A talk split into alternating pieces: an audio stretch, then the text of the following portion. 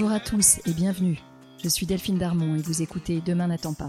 Dans ce podcast, nous discuterons à bâton rompu, à cœur ouvert, avec des hommes et des femmes qui travaillent à rendre le monde un peu meilleur.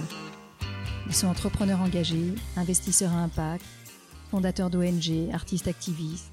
Ils repensent les industries traditionnelles comme la mode ou l'agroalimentaire. Ils agissent dans les domaines de la santé, de l'éducation ou de l'environnement. Ensemble, nous échangerons sur leur parcours, les raisons de leur engagement et sur leurs projets. Mon rêve, c'est que ces histoires nous inspirent et nous servent à trouver notre propre chemin pour passer à l'action. Je vous souhaite une très bonne écoute.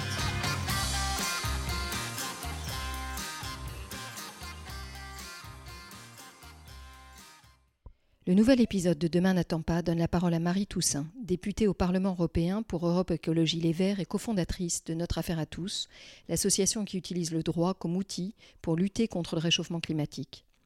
Notre affaire à tous, c'est aussi une des associations à l'origine de l'affaire du siècle, la pétition qui a réuni plus de 2,5 millions de signatures en 2018, la plus grosse pétition jamais signée en France, et qui a porté un recours en justice contre l'État français pour l'obliger à respecter ses engagements pour le climat.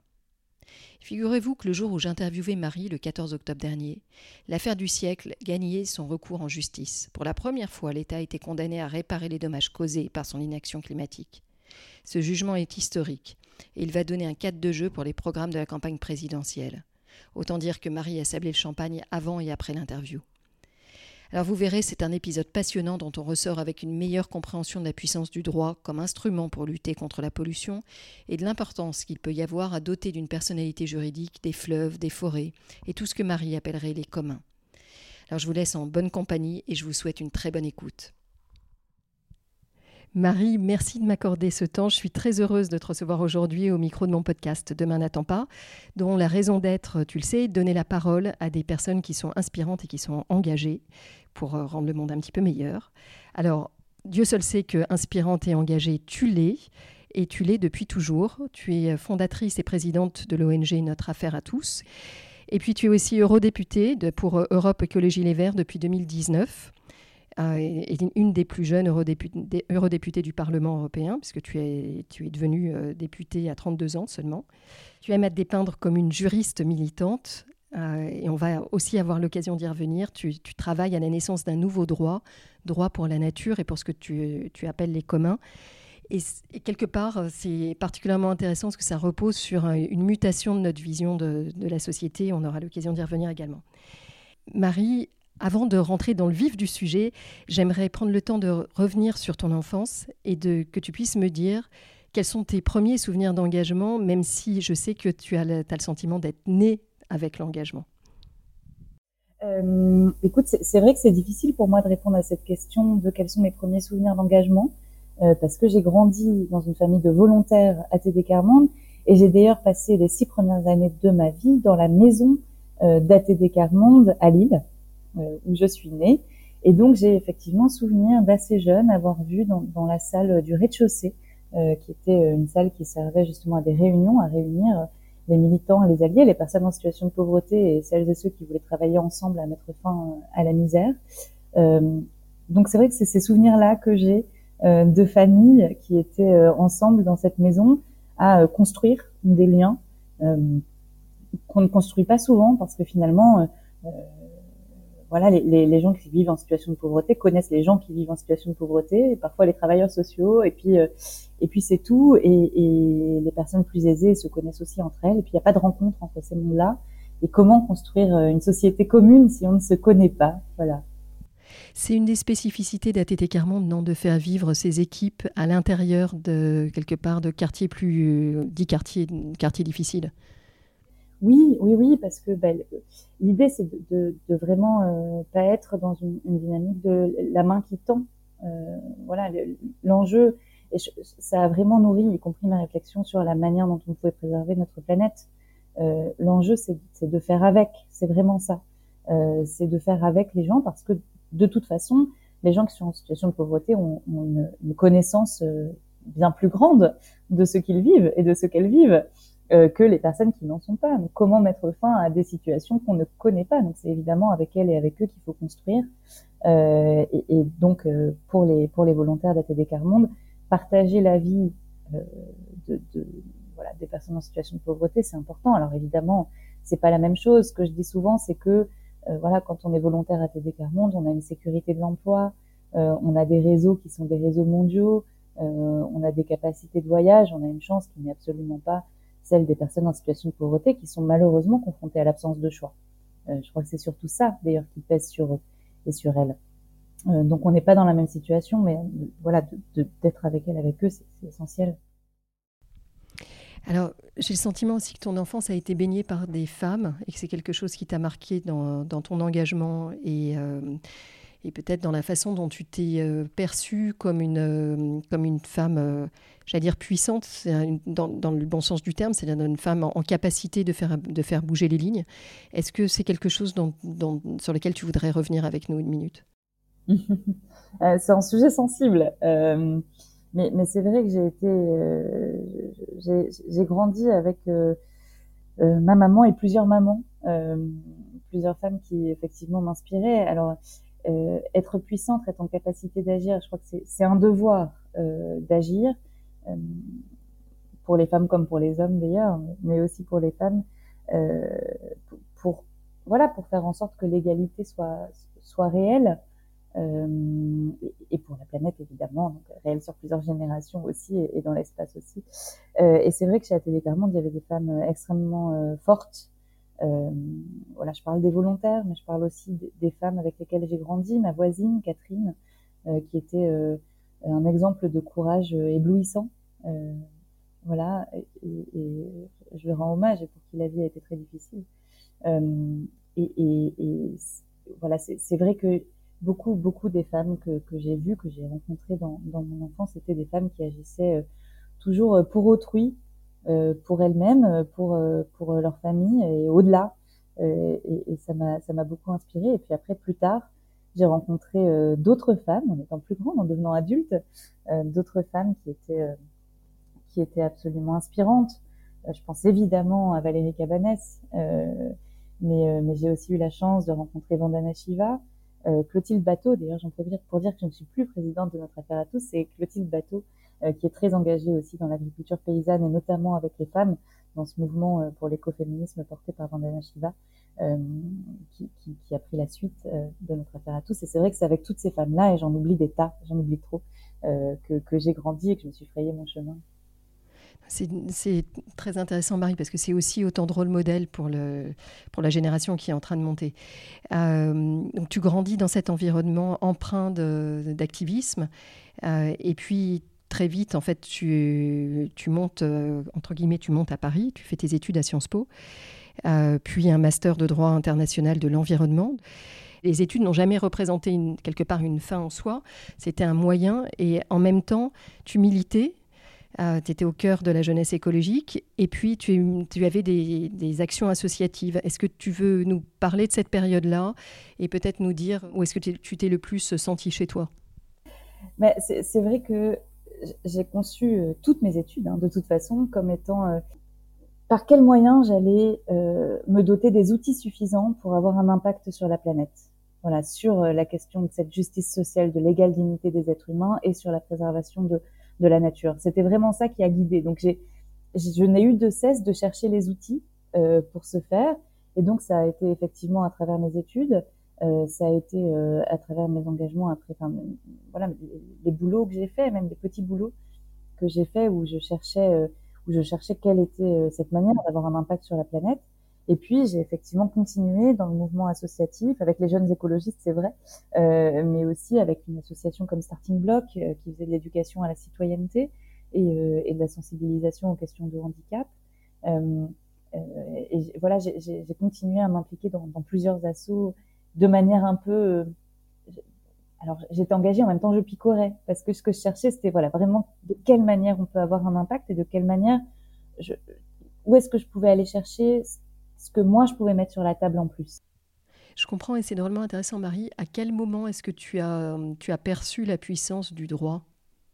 Eh ben, je, crois que euh, je, m'intéressais beaucoup euh, à, l'Amérique latine euh, et surtout aux jeux politiques qui se tiennent en Amérique latine.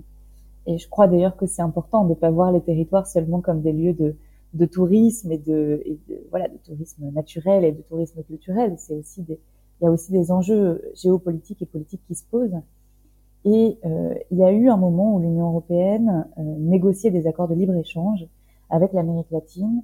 Et à un moment, euh, l'Union européenne a rompu un bloc qui devait avancer ensemble, qui était le bloc des pays andins, Équateur, Bolivie, et de l'autre côté, Pérou-Colombie. Pérou-Colombie qui étaient dans des régimes libéraux et qui ont signé ces accords de libre-échange avec l'Union européenne. Quand j'ai vu ce qu'a fait l'Union européenne à ce moment-là, je me suis dit, en fait, la réponse, ça doit être un droit universel.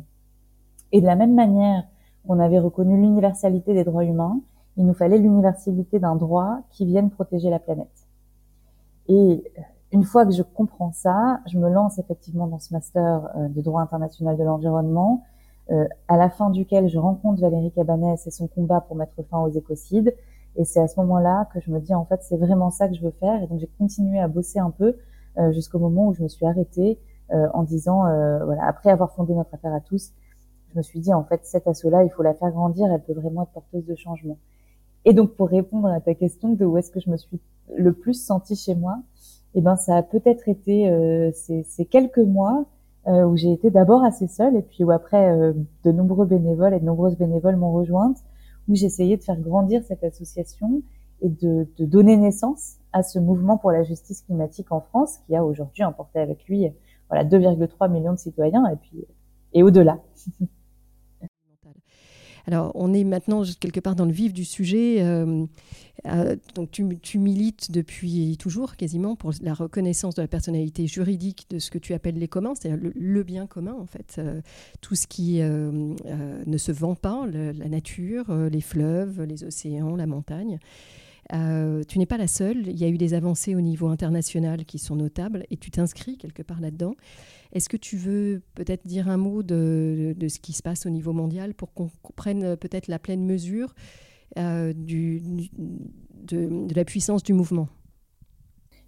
On voit depuis 15 euh, ans maintenant, je dirais, l'émergence d'un droit de la terre, voilà, d'une jurisprudence de la terre c'est-à-dire de textes, mais surtout de décisions de justice qui vont euh, vers la protection de la terre. Et c'est un mouvement qui est euh, absolument essentiel. Je racontais tout à l'heure mon arrivée dans le mouvement pour la reconnaissance des écocides. Et c'est vrai qu'on faisait beaucoup de plaidoyer. Euh, on allait toquer à la porte des chefs d'État pour dire il nous faut condamner les, écocides, les graves crimes contre la planète, il nous faut reconnaître les droits de la nature et il faut agir pour le climat. Et ce plaidoyer-là, à un moment, il a trouvé ses limites. Euh, et c'est notamment pour ça que je, je, fonde notre affaire à tous en réunissant des gens qui, qui militent pour le climat pour, euh, pour et, pour les droits de la nature. Euh, et, puis, on se lance et, et on savait euh, quelque part que qu'allait venir le temps des grands procès, qui avait d'ailleurs été euh, prévu, prédit euh, dans un documentaire qui s'appelle La Belle Verte. mais le temps des grands procès pour le vivant et que le temps était venu pour les citoyennes et les citoyens de se saisir du droit pour vraiment euh, revendiquer leurs droits à eux et les droits de la Terre. Et, donc on se lance dans cette aventure euh, en justice climatique qui est, l'affaire du siècle. Et juste avant nous, il y avait eu une victoire aux Pays-Bas de Urgenda, euh, qui, veut dire l'urgence de l'agenda pour le climat, aux Pays-Bas, qui ont fait condamner les Pays-Bas à rehausser leurs objectifs de lutte contre le dérèglement climatique. Je découvre que quelques semaines avant, un fils d'agriculteur, Ashgar Legari, au Pakistan, a fait condamner l'État pakistanais pour ne pas lutter assez contre le dérèglement climatique. Lui, ce qui soulevait, c'était le fait qu'à cause de ce réchauffement-là, euh, ses parents agriculteurs n'avaient plus assez euh, pour euh, euh, n'avaient plus les capacités de faire grandir leur exploitation de sorte à vendre, mais même plus assez pour se nourrir à cause des sécheresses et des épisodes météorologiques. Donc il y avait eu ces deux victoires déjà. Et puis dans la foulée, euh, avant les, les, les, jugements de l'affaire du siècle, il y a des pays où la justice va un peu plus vite, il y a eu euh, d'autres victoires. En Irlande, euh, l'État avait adopté des objectifs de lutte contre le dérèglement climatique, puis une trajectoire qui correspondait pas à ces objectifs. Voilà, donc l'Irlande a été condamnée, elle doit refaire son plan climat.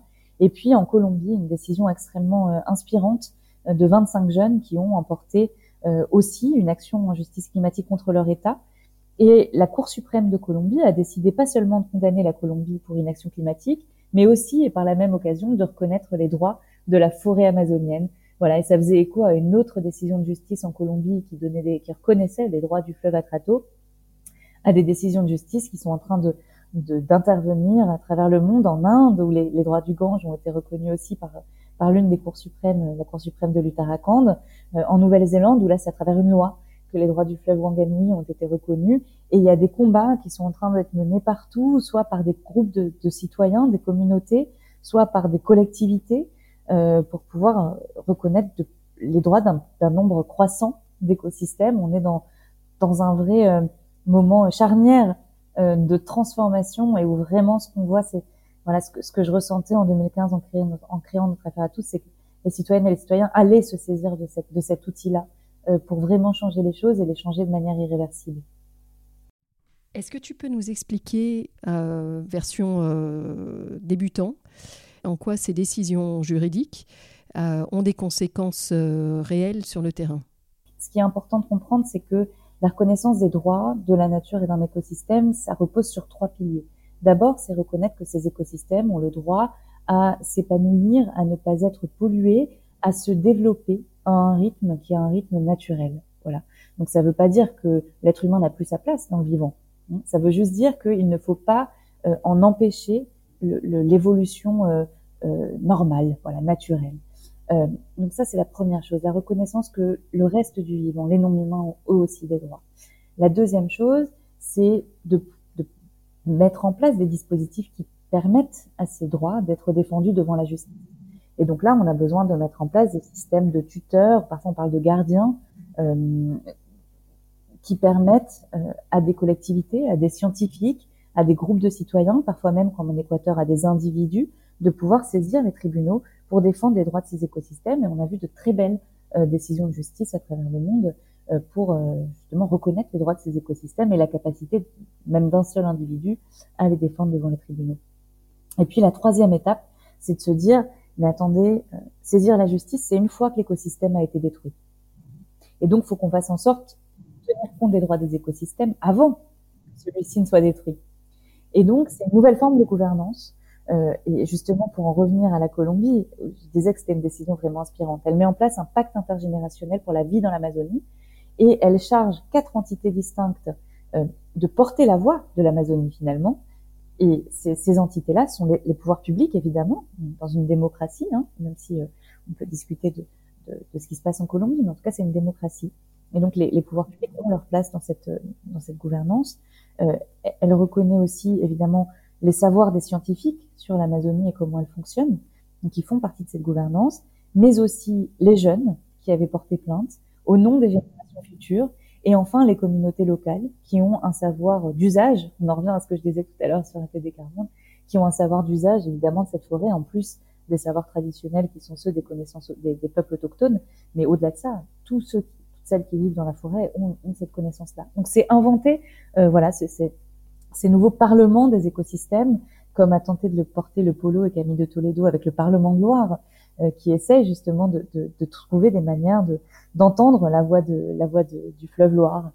Euh, et, et, cette nouvelle gouvernance-là, elle est encore à inventer. Moi, je plaide pour que nous ayons une chambre du vivant au niveau national qui vienne porter cette voix de la nature euh, en France, et, puis une multiplicité de chambres du vivant sur les territoires euh, qui correspond à chaque écosystème. Est-ce que ça veut dire la création, la défense, l'élargissement des, des, zones protégées? Pas nécessairement. Ce qui est embêtant avec cette question des aires protégées, c'est que finalement, on se dit que certains espaces, on va les préserver. Souvent, on en expulse les êtres humains, hein, et parfois euh, au prix de, de, violations des droits humains qui sont absolument inacceptables. Euh, et, et, et ça veut dire que tout le reste, on peut continuer comme avant. Voilà, les droits de la nature, c'est pas du tout ça. C'est pas du tout ça. Euh, c'est au contraire de dire chaque élément naturel a une valeur, chaque élément non humain a une valeur, et donc c'est le rythme de l'ensemble, la dignité de l'ensemble euh, qu'il s'agit de respecter. Voilà, donc c'est pas tout à fait, euh, c'est pas incompatible, euh, mais, mais ça veut ça veut pas dire la même chose.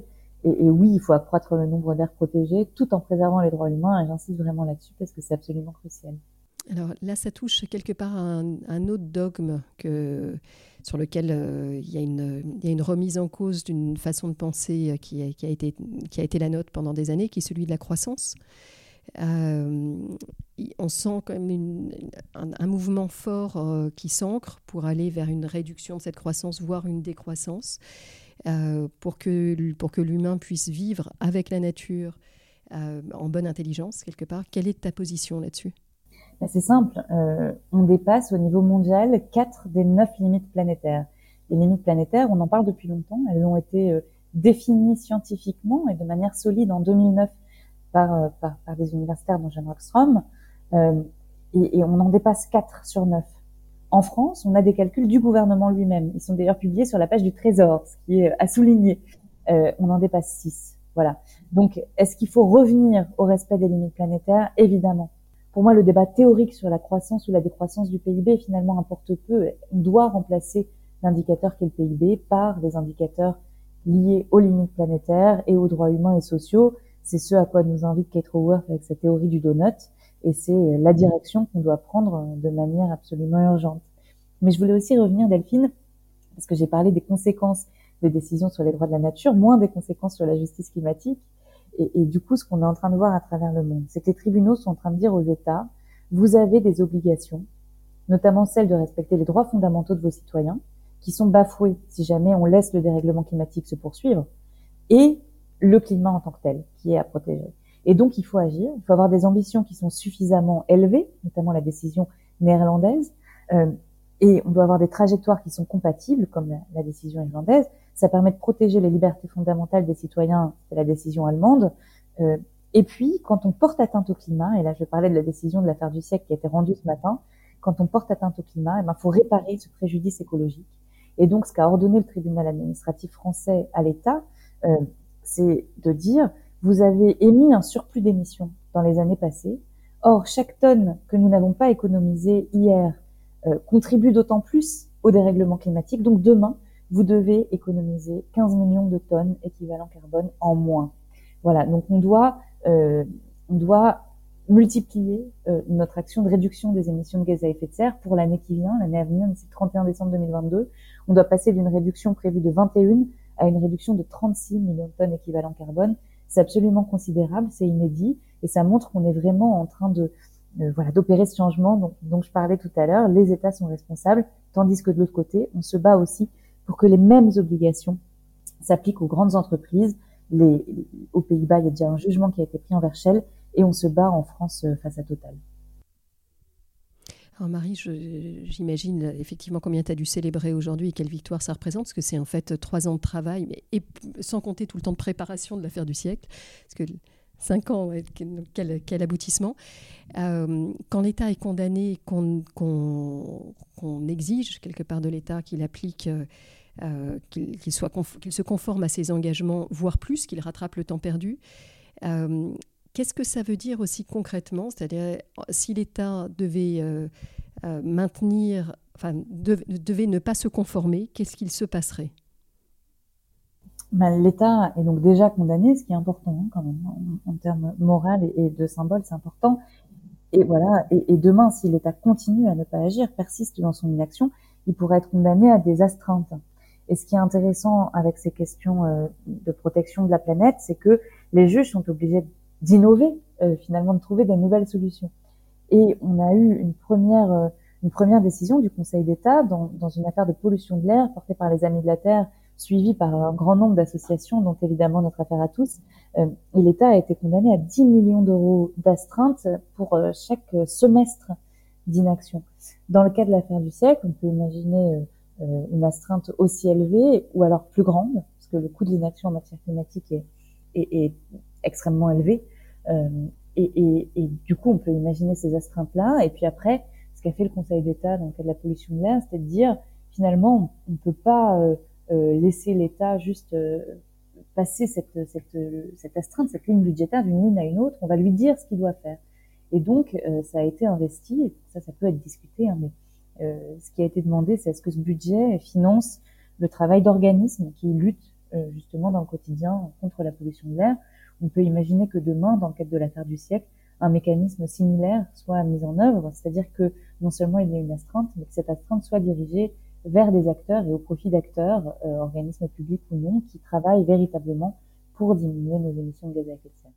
Aujourd'hui, en termes d'impact, évidemment, la France a un impact euh, considérable si on prend en compte la pollution induite par la consommation, pollution qui n'est pas nécessairement générée chez nous, mais plutôt très loin dans les usines euh, fabricants. Euh, mais ça nous renvoie du coup à la responsabilité et à l'engagement des États, euh, des États qui, hébergent cette fabrication, souvent avec, sur la base d'une énergie fossile. enfin, fabrication réalisée sur la base d'une énergie fossile. Et je pense évidemment à des États comme la Chine ou l'Inde.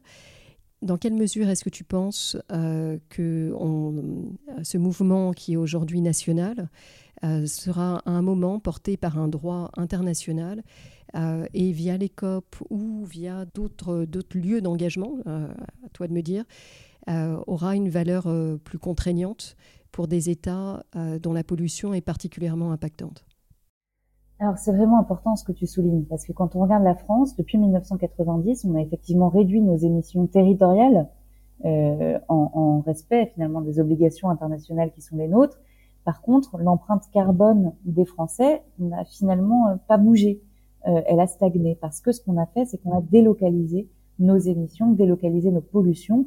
Donc on a délocalisé et l'emploi et la pollution euh, dans des pays tiers, et que aujourd'hui, alors même que nous avons arrêté l'activité de production d'énergie fossile sur notre territoire, donc on est en train de fermer les puits qui existent encore.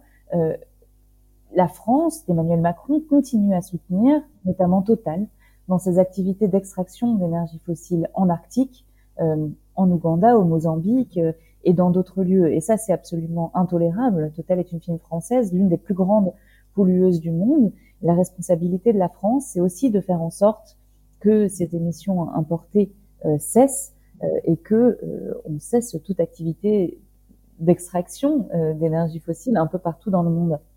Et on pourrait aussi parler de déforestation importée et des tas d'autres manières dont notre consommation et nos modes de vie ont évidemment un impact sur le reste de la planète.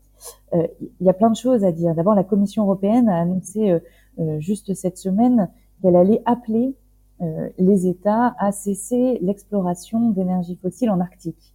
L'Arctique, c'est un pôle, c'est un, riche domaine de biodiversité qu'il faut absolument préserver.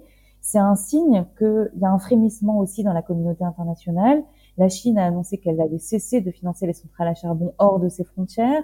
Euh, le Danemark et le Costa Rica essayent de monter une coalition d'États qui veulent cesser la production d'énergie fossile. Et nous sommes un certain nombre de parlementaires et d'ONG à travers la planète qui appellent à un traité de non-prolifération des énergies fossiles on en a urgemment besoin. Ce qui serait super, c'est qu'à la COP 26, des États s'engagent vraiment et que cette dynamique prenne enfin corps. Euh, c'est urgent, on a besoin d'y aller. Donc il y a cette dynamique-là. Et après, je, suis quand même assez confiante sur le fait que les tribunaux, j'ai parlé de plusieurs décisions, mais il y en a d'autres à venir.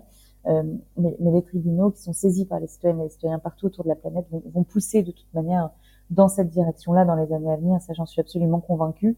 Et, et, et il faut aussi saluer euh, le mouvement qui a commencé en, en décembre 2019 avec les, les, Vanuatu et les Maldives, qui sont des États insulaires en risque de disparition devant le dérèglement climatique et qui ont officiellement requis la reconnaissance du crime d'écocide au niveau de la Cour pénale internationale.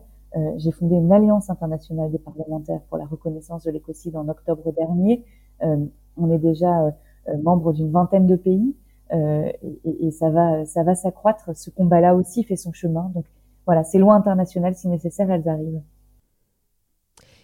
Est-ce que tu penses qu'à un moment, ce sera contraignant pour, euh, j'y reviens, la, Chine et l'Inde qui ont tellement d'impact euh, au niveau mondial? Bien sûr, ça deviendra contraignant. Euh, la question, c'est vraiment quand. Après, il faut quand même souligner le fait que la Chine et l'Inde, oui, ont une responsabilité importante du fait notamment de leur nombre d'habitants et du modèle énergétique qu'elles ont développé. Mais historiquement, c'est quand même vraiment l'Europe et les États-Unis qui, sont, responsables de ces émissions. Donc, je, tiens à le rappeler à chaque fois quand même. Merci Marie. Euh, Marie, je sais que ton temps est compté. je voudrais me garder quelques dernières minutes sur des questions un peu plus personnelles. Tu as évoqué un certain nombre de personnes qui t'ont accompagné et qui ont été un peu des, lumières sur ton chemin. Est-ce que, est que tu veux revenir sur un film ou un livre que tu aimerais partager avec l'audience parce que ça, a été d'une grande influence pour toi? Je vais parler d'un livre et puis je vais aussi parler d'une lettre. Euh, le livre, c'est évidemment, hein, ça, ne surprendra personne après avoir écouté ce podcast, euh, Le fleuve qui voulait écrire, du Polo et de Camille de Toledo.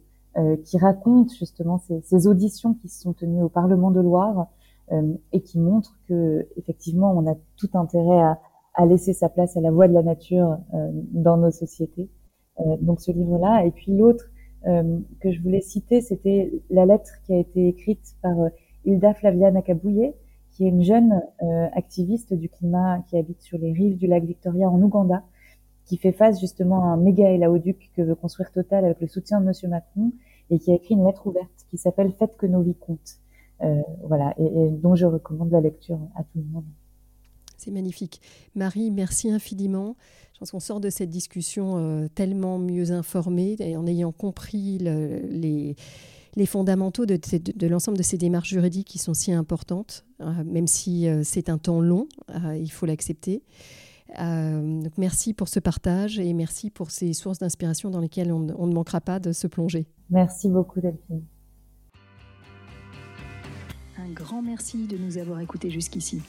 J'espère que cet épisode vous a plu. N'hésitez pas à nous laisser vos commentaires ou suggestions d'invités sur Instagram. Enfin, si le podcast vous a plu, allez vous abonner et notez-le 5 étoiles, bien sûr, sur Apple Podcast. Vous pouvez même demander à vos amis, à vos enfants, à vos voisins, aux amis de vos amis, aux voisins de vos voisins, de mettre une note au podcast. C'est comme ça seulement que Demain n'attend pas gagnera de la visibilité et sera trouvable sur les plateformes. Alors je vous dis à très bientôt pour un nouvel épisode.